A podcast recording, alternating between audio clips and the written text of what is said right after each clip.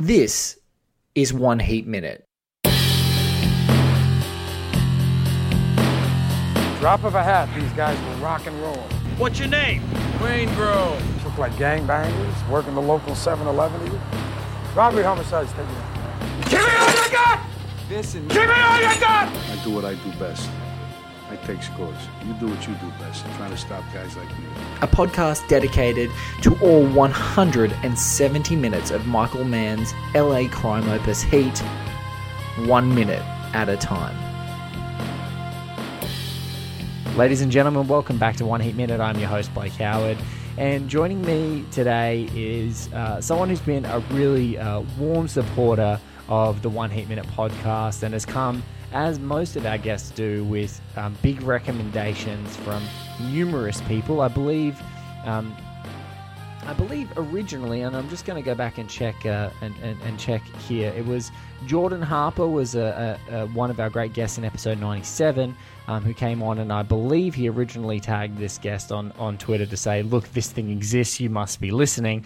Um, and then uh, one of our most recent guests, uh, being um, the awesome uh, John Abrams from Daily Grindhouse, also said, "Look, this is a guy that amongst the heat people that are in the world, this is someone that you need to have on the show." Um, thankfully, we've been able to make it happen very quickly, so you're getting to hear him as we're recording this today, Australian time, you're going to get this episode. So it's really exciting for me. This man is an author um, of uh, his most sort of lauded um, piece of writing and novel, Peckerwood, um, is out there. It was published in 2013. Um, he frequently publishes on Hardboiled Wonderland, which is his personal blog, which I love. The t- uh, subtitle is Noir Literature, Film, and Culture. An ep- uh, a, a heat fanatic um, and, a fam- and a familiar of uh, LA Takedown, including he does give some great Twitter. This man is Jedidiah Ayres. Jedidiah, welcome to One Heat Minute. I can't believe I actually made it here. I, I found out about this podcast. Uh, yeah, I think I was tagged in that tweet with Jordan Harper. I think our, our mutual friend Kent Gowran in Chicago uh, tagged us in that and alerted us to the uh, the concept and the uh, the existence. And then the next thing I know, I'm yeah, I'm 30 episodes in, and Jordan's already recording an episode. And that, yeah, uh, I feel like I've been you've been doing this for a while, but I've been caught up in a whirlwind romance here with uh, with one heat minute. So it's really great to be on. Thank you so much for coming on. And you you haven't we haven't given you a minute that has any breathing space. Uh, we've kind of Jedidiah, we've kind of thrown you like firmly in the deep end, wedged right in the middle of this heist in this huge pregnant pause just before there's gunfire. Um, so as Tom Sizemore's Michael Cheritto is walking out of the bank um, into the car with uh, Don Breedan, Dennis Haysbert's character, and we're starting to see LA um, Robbery Homicide Division, Vincent Hanna's team encroaching in um, and and trying to sort of trigger this trap and catch these guys in the act without there being too much carnage. But as we know, the preceding minutes there is going to be that carnage. So we're at the 107th minute of Michael Mann's 1995 crime opus. Um, Oscar Hillstrom on episode 104 called it the greatest TV remake of all time. Um, uh, which I think is unfair but def, def, deathly accurate. Um, so what uh, Jedidiah and I are going to do is we're going to watch and listen to that 107th minute, um, and, and and then we're going to dive in because there is just so much to unpack, even in this very uh, in this in this 60 seconds. As you know, that's the discipline. All right, let's have a listen. You guys have a listen along too, and uh, we'll come back and we'll chat.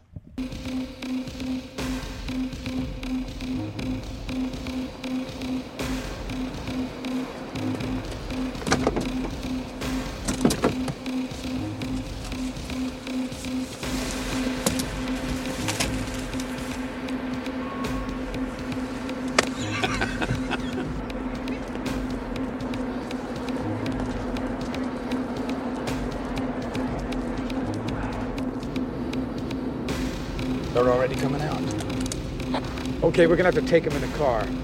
Wait till they are all in. Get clean shots. Watch your background.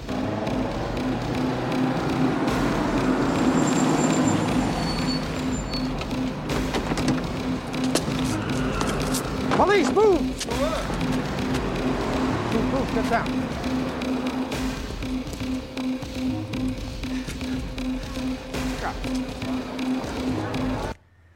Watch your background, Jedidiah. Here we are.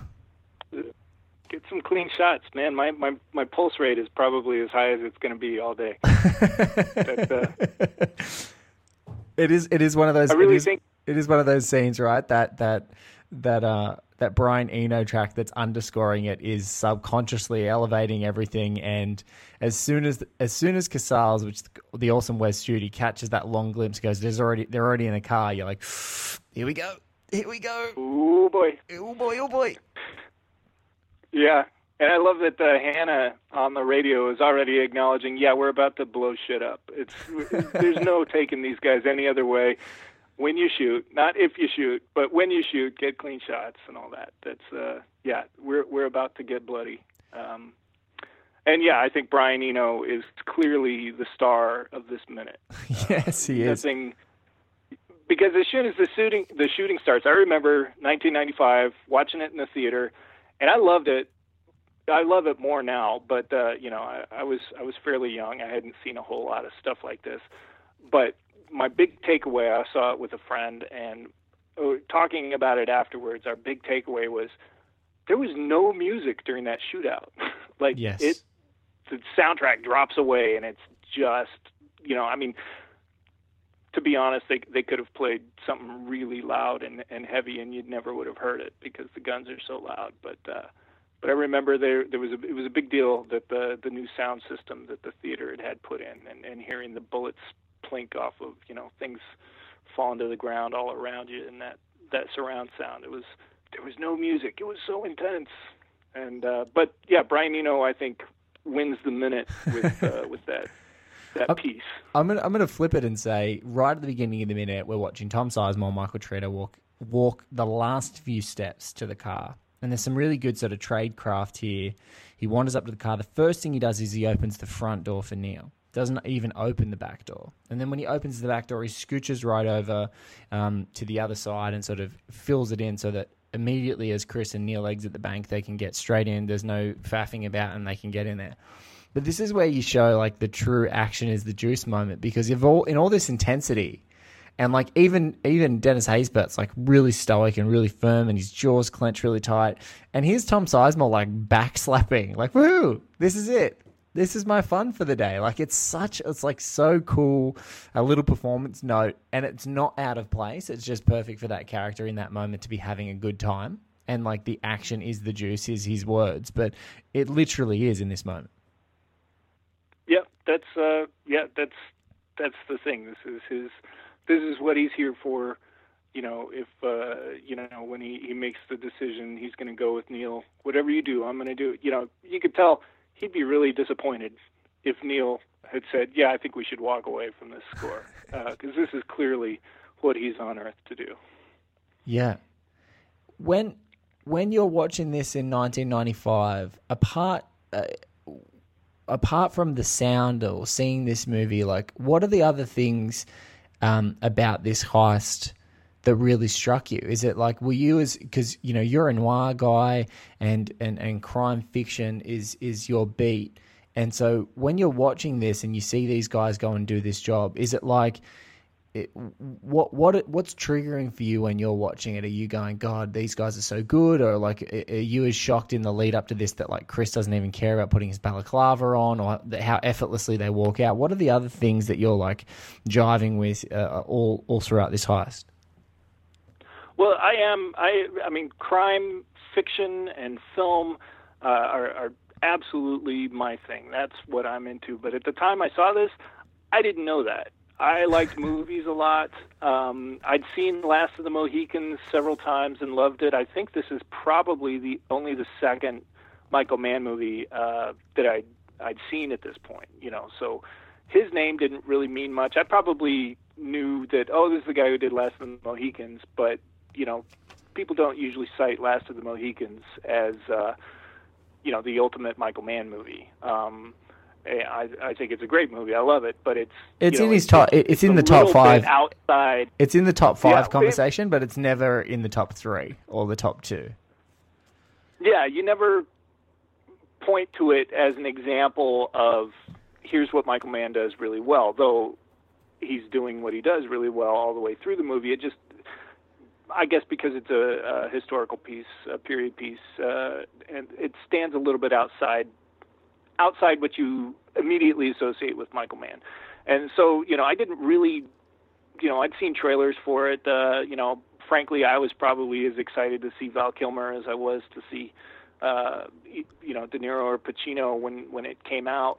Um, but it's one of those movies that revisiting it, you know, I knew I liked it right away, but it's only grown for me uh, in with repeat viewings and with discovering the rest of Michael Mann's body of work, um, and, and you know, picking those things out of it. You know, I tend to think of Heat as the kind of greatest hits of Michael Mann. It's it's it's arguable whether it's his best movie, but it's kind of his ultimate movie. Uh, I don't I don't think anything else is is a better example of of what he does. Um, so watching it when that uh, bank heist happens, you know, I um, I was absolutely jazzed by it. I um, just the the balls on these guys, you know, to walk in. Yes. Uh, uh, you know, Michael uh, Cheritto has that little uh, that little smile right before he saps the guard. You know, uh, you know he's clearly loving it. But yeah, they just calmly put on those masks, and then they they just hit a switch, and they're ferocious and scary as hell, and very well choreographed. And you know they move they move slick. There's no hesitation in anything they do, and uh, and then they're out the door and they're gone and you know, if, if everything had gone well, they'd probably be, uh, you know, having drinks or something like that, as we've seen them do in other post heist uh, moments throughout the film. Um, they just flip a switch and they go, and yeah, it, it uh, though everything about it rocked right from the beginning. It just took several years and, and several re-watches for me to uh, pick it apart more and go, here's what's really exciting to me about it. So yeah, I, I love what you said earlier around this being Michael Mann's greatest hits movie, and maybe it's not his best movie, but it's like everything that he is. And it was like earlier today, I was just flicking through Twitter, and um, Scott Derrickson was writing about M Night Shyam- uh, Shyamalan, who he's like, and he wrote, "I love that M Night has returned unrelentingly to making thrillers." Direct, and this is his his quote: "Directors should not strive to emulate the films they most admire, but to make what they are best at making, what is in them, and what they're good at." And I just read that this morning before we were going to chat, and I was like, "That's as soon as you said that Michael Mann greatest hits, like in this moment." That's what this is. Like this guy, Michael Mann, as a filmmaker, is is flicking the switch and is making the thing that's been inside him that he's been working toward his whole life almost, and it's it's all of that stuff coming together for this movie. Um, and in and in this scene and in this minute, it's just like the the orchestration. It's it's it's the payoff. It's the planning. It's like this whole big movie is is uh, you know, uh, people people have talked about on the show as we've, as we've been coming along and as you've been catching up on the episodes. You know, what's Michael Mann's current project? What's he working on? And I and I use Vincent Hanna's line a lot, which is like, we'll just see if there's any highline burglaries that have mystified the police because he's good enough to be taking down scores even in his off time. So yeah, like I I, I think that that's you know, it's it's when you see a filmmaker like really operating in that that area that um, you know philosophical area or genre area that you know is is their best expression. They just like they just sing. There's just something about it. Michael Mann in crime, it, it's it's that. The, you know, that's why all those the, the, crime movies, the thieves, and the even the Jericho Mile, you know, his, his debut TV movie or Vice, you know, people are just like that's that's this guy. Absolutely, and you know, he having so much material that he'd already done verbatim in other projects, whether it's LA Takedown or, you know, there's a scene directly out of Crime Story with Dennis Farina uh, that's replayed, you know, beat for beat uh, in in Heat, uh, where uh, Al Pacino catches, you know, Xander Berkeley, Ralph in his house, and he he says you can fuck my wife and eat my food, but you can't watch my motherfucking TV, you know. And takes the TV and then he kicks it out of the car uh, onto the street later. I mean, that scene is beat for beat exactly in uh, Crime Story, and um, uh, so you know, I'm I'm not sure. I'm thinking now. I think once he finished Heat, I I think he was done with those. I mean, obviously the themes continue, but but I don't remember seeing scenes from Heat uh, replayed in other uh, Michael Mann projects the way things that are in Heat are being replayed from from previous Michael Mann projects. Uh, but yeah, it's like he. I finally got this scene. Scene. The, uh, you know, Yeah, I fi- I the- the finally- level that it needs to be. Yeah, I finally got it. You know what's so you know what's so weird is that when you're saying that as well, I'm sitting here 107 episodes into a 170 episode podcast project after having written countless articles, a university thesis, um, appreciations, gushed about heat in several other podcasts, uh, and and getting to this point and going, I think this podcast is finally going to like about this movie is finally going to satisfy me. For God's sake, I hope so, because I don't want to be standing there like Vincent Hanna holding the dead hand of the thing, the one thing that was like my, my that was my match, and just like staring off into the distance, melancholic, like Moby playing over the background, like not knowing what to do with myself. But in some ways, that's Michael Mann, right? Like that's you know you you nail everything to the pitch perfect that he was going for here, and I think you're so spot on. It's like he was working through these themes expressing them, little flares and touches on television, television movies verbatim with LA Takedown, and then he finally gets it. It's like it's that second or third chance or fourth chance or fifth chance to get something, and you just throw the kitchen sink at it with all the right cast, and and it, it all comes off better than he could have ever imagined. Yeah, and you know, listening to your show, I got to say, this is a impressive collection of nerds you've had. On. I mean, really, really, I, I'm I'm outclassed uh, in a lot of ways because you know I, I, you guys know the dates things were shot on and the uh, you know what kind of preparation went into things. I don't know any of that. Frankly, I don't really care about any of that. I like listening to you guys talk about it. I just like watching it. And Yes. you know, I don't generally watch directors' commentaries, things like that. Would I go see Michael Mann talk? Absolutely, I'd go see Michael Mann talk. But, but I, you know, I think what he's not going to say anything in person better than the way he says it on film. And I'd just rather watch the film again and again. And and so that's that's what I do. I don't know. Uh, was LA Takedown? Uh, do you, do you know? Was it made with the thought that uh, I'm going to redo it? You know, I'm going to No, I'm going to do it again. I'm going to. Uh, Definitely not. I think LA Takedown was thought of as um, so. There's some conjecture in things that I've read, and so I'll make sure I, I put a uh, an asterisk on that and just say there's conjecture saying that was LA Takedown made to be the beginning of a television show, kind of like a robbery, what robbery homicide division ev- eventually, like aspirationally was, which was to you know, kick it off with someone like the Vincent Hanna character and then just keep running with it. Like, and then have huge villains, much in the way that Miami Vice had. Like, you have these huge overarching, you know, series long villains that you're pursuing while, you know, tackling other things. And I think LA Takedown was Michael Mann trying to find a way to have an expression of this, you know, this great Charlie Adamson story into into you know film or, or TV movie and decide what was going to happen from there. When it didn't, when it didn't go much further than the TV movie, I think they abandoned the idea or the prospect of going, you know, via TV again. But I don't think he'd ever thought that it was just going to be a tester. It was, it was. He he thought that he was done with it. And I guess you as an author as well, and me as a writer, and sometimes like you know that that question of when things are done, um, it's almost an impossible question to ask for something that's like a long enduring project. Like how long is a piece of string? How long is this thing going to go for? And I think with Michael Mann here, he's like he, he tried it, and you know when he knew it didn't come off, but he saw the potential. I think that's what still sort of scratched at him where he was like, I think there's a way to tell this story on a bigger scale than with more ambition perhaps than I had originally. And it just and you know, I just need I, I needed to do that to see all the things I would change. That's funny because he does, you know, themes I think are way more important than say characters are for him, and and themes are more important than say plot is Yes. for him.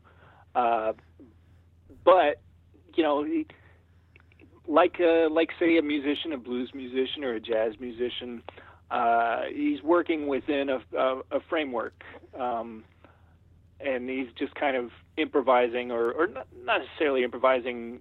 Obviously, he does a lot of preparation and things like that, but he's his variations on this thing, and there's a discipline to it. But there's a, you know, you don't you don't get mad that uh, some great blues musician put out another song and it's oh he's doing the 12 bar thing again you know i don't Yes. that, you know you don't you don't get upset about that in the same way michael mann has got these things that drive him and he keeps going with them.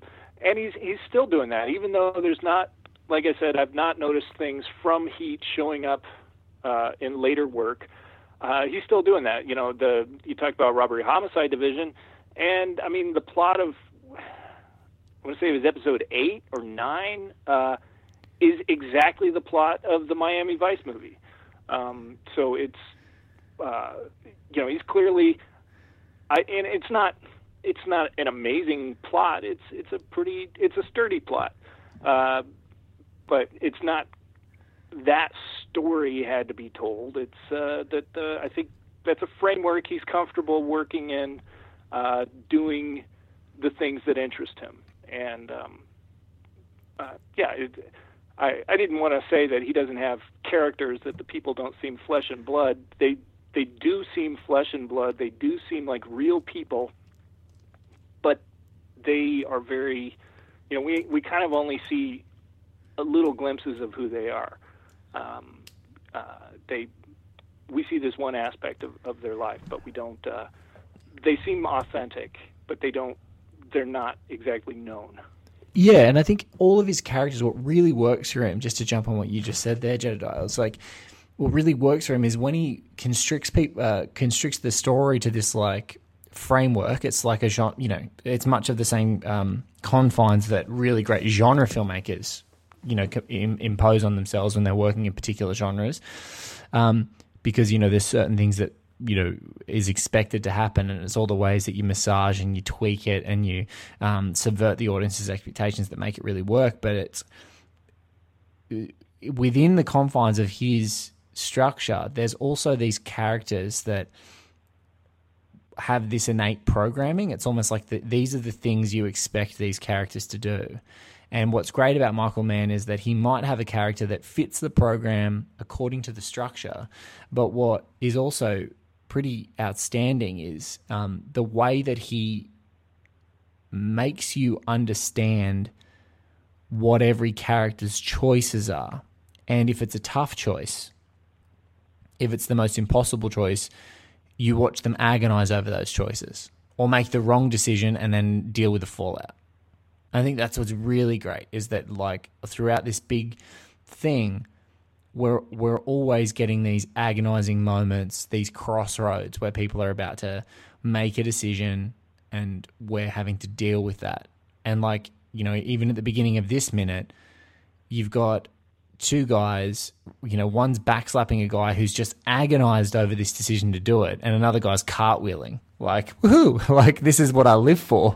And so I think that that's, you know, they're playing their roles, but it's like the, the very best of the Michael Mann movies um, are, are actors that are really great at portraying that, that impulse and that programming, if you like.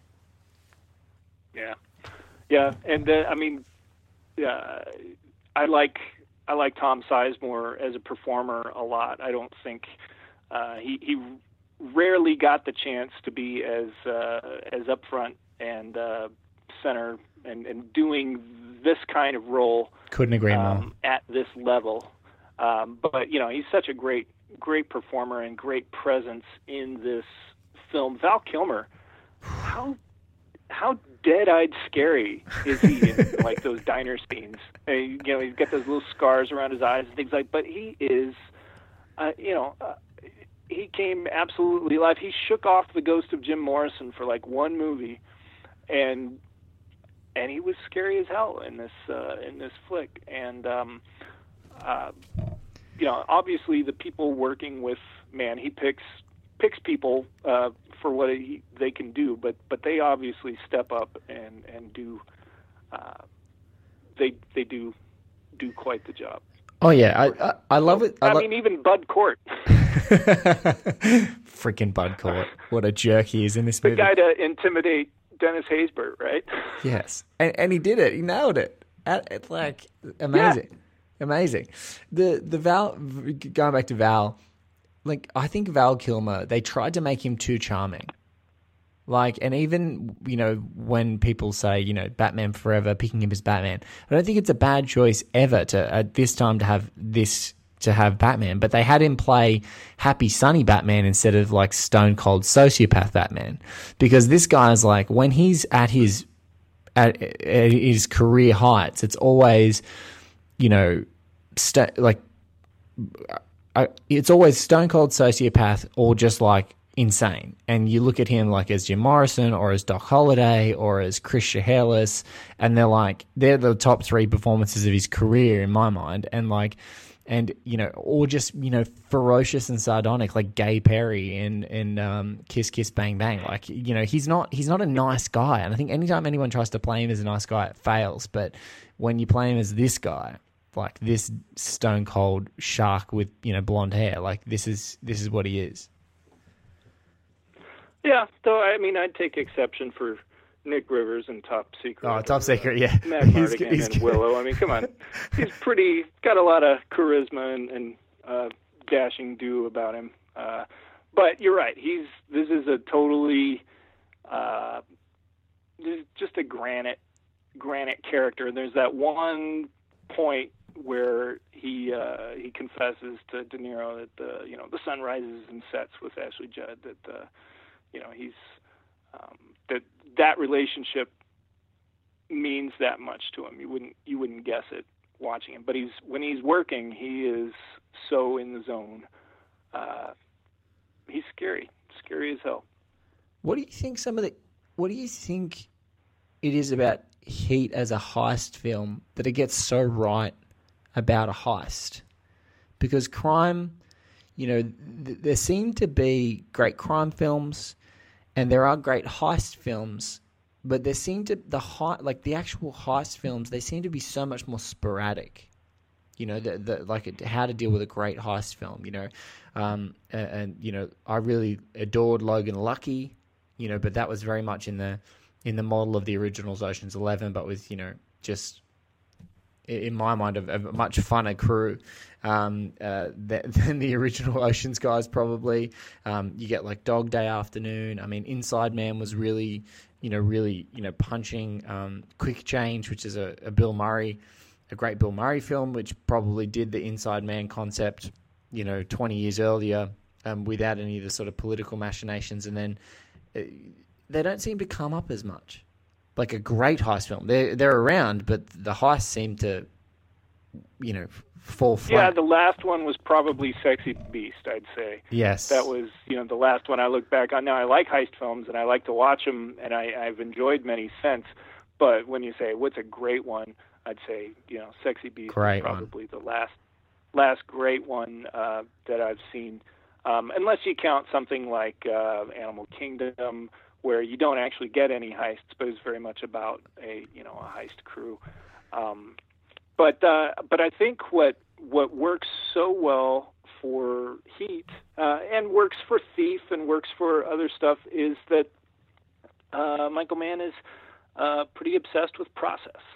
Uh, that you know you've got the Tom Noonan Kelso character, you've got the Jon Voight Nate character.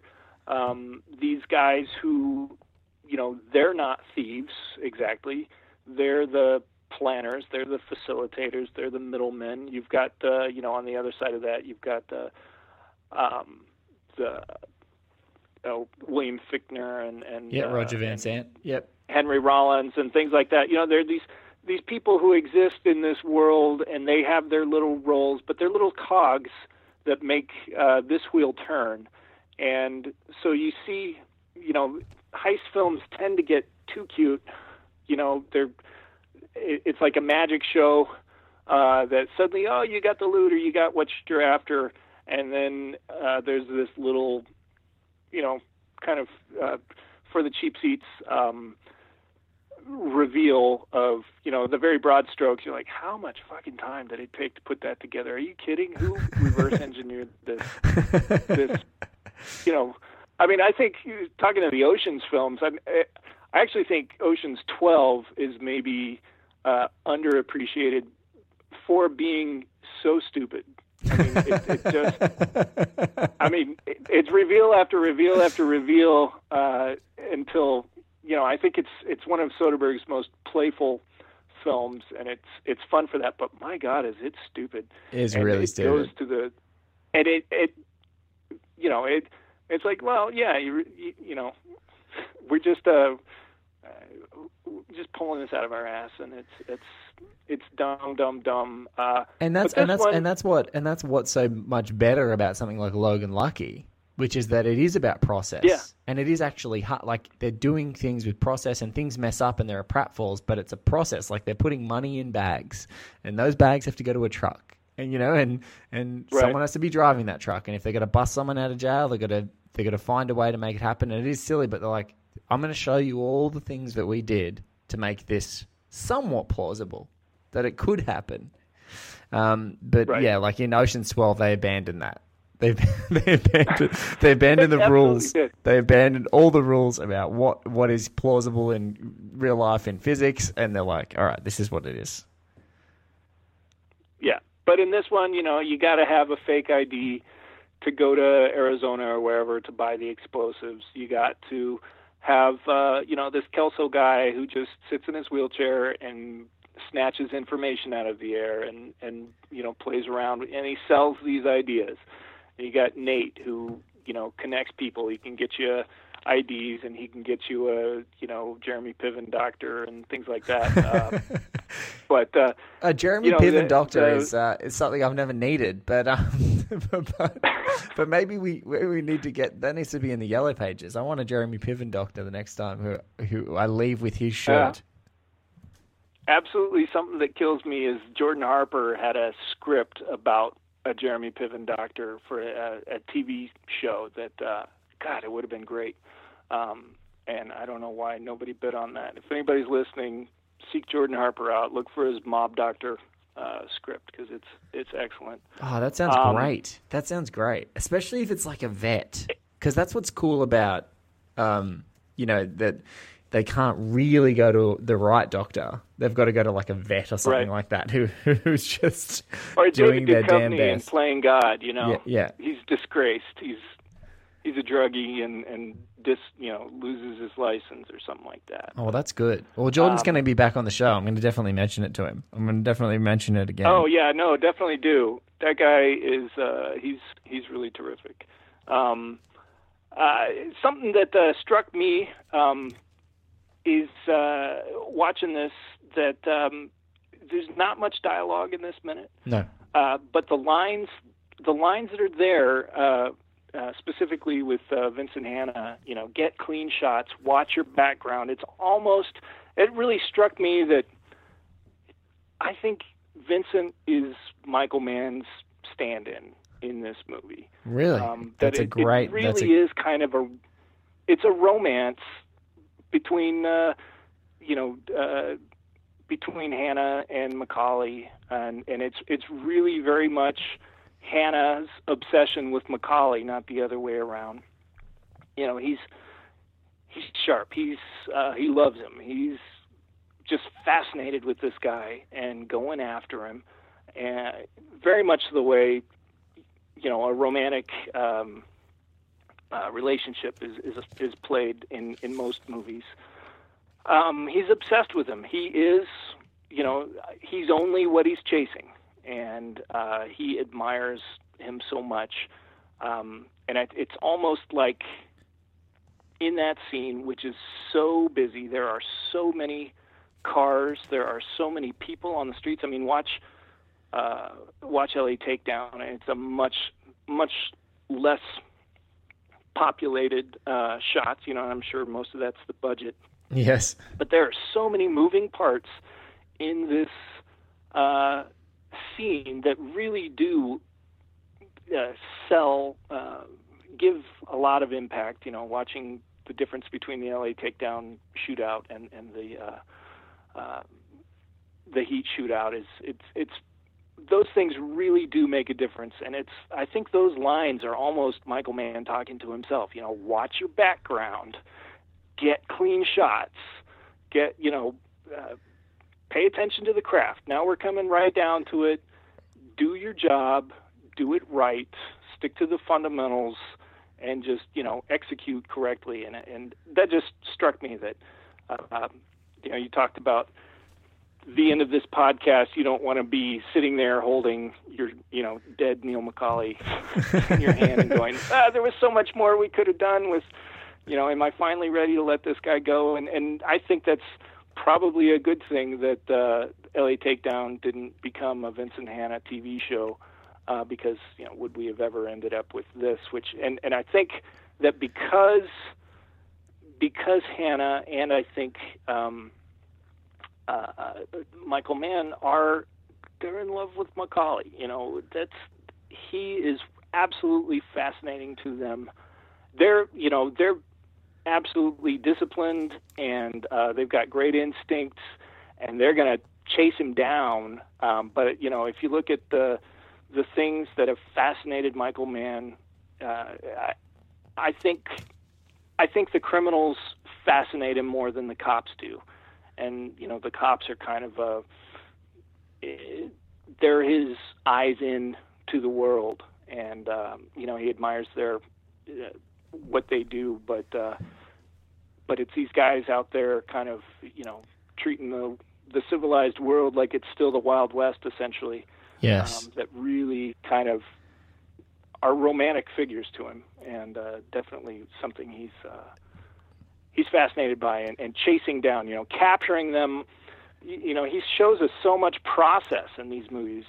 Um, you know, you got to break in and disable the alarms the night before. You know, you got to you can go in hard and on the prowl. You got to be able to be versatile that way. You got to. But uh, but but also when the time comes, all that talk of capturing them, like we get really truly to it's like that that that dialogue so double. It's like a it's got that double great double meaning. You know, watch your background, get clean shots, and so that's like a a blueprint for him and his film crew, to, like in this moment. But at the same time, it's right, exactly. But at, but at the same time, it's th- this is a gunfight. There's no capturing here, and it's like it, it's right. even done in a very procedural manner, as you said. It's like get clean shots, watch your background. Like that's not like, you know, you know, no one comes out of here alive or something like that. It's not quite as dramatic, but it's so cool. It's way cooler than the more sort of contrived BS that we've seen in every other movie. But it, it, I think you nailed it so perfectly there, Jedidiah, which is like it's this is where the stakes just go. No, we're just going to shoot them, like because they're not going to be taken alive. Yeah. There's no way they're not going to be taken alive, and we'd probably, frankly, probably wouldn't admire him the way we do if. Uh, if that were the um, if, if that were a, a, real possibility. You know, he's just he sees the McCauley character as as out there doing his thing, high wire without a net, and uh, and it's it's kind of a beautiful thing for him. You know, it's much different than um, uh, you know, like the Waingro character or something like that, who's who's just kind of a you know something you want to step on and, and extinguish and put out. I think yes. uh, you know, McCauley's this. Uh, he's a real.